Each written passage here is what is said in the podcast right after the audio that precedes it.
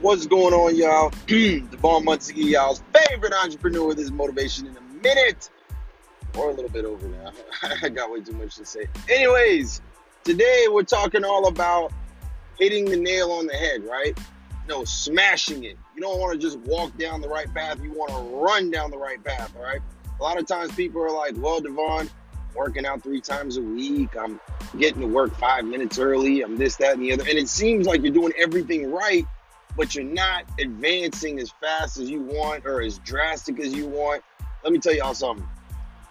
Going through the motions of, of everything in the right way and, and what should be done is all fine and dandy. But when you get that good foundation for everything that you're supposed to be doing, that's just part of it. Now you have to become a freaking freak all right, you gotta come in that bitch knowing damn well you about to kill everything for the day.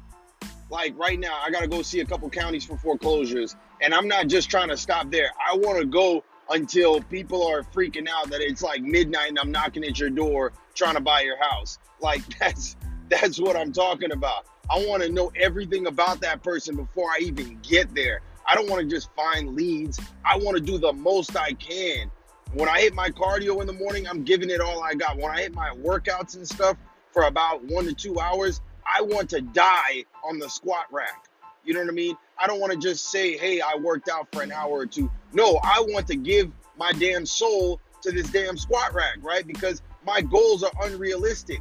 I was I'm not the freaking nine to fiver. I'm not the guy raised in school and and and and and going through the motions that society set for me. No, I want a, an above average lifestyle. So I got to do above average things to get that.